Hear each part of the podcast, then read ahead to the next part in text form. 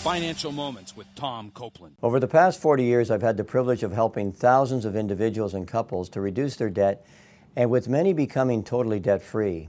The one trend I've seen very clearly is that as a committed Christian's debt decreases, as the debt goes down, generally their giving increases. The opposite is true as a Christian's debt increases, almost without exception, their giving decreases. Why? Because as debt increases, you become a servant to the lender, Proverbs 22 7, and your priority is to service your debts rather than giving to God's work.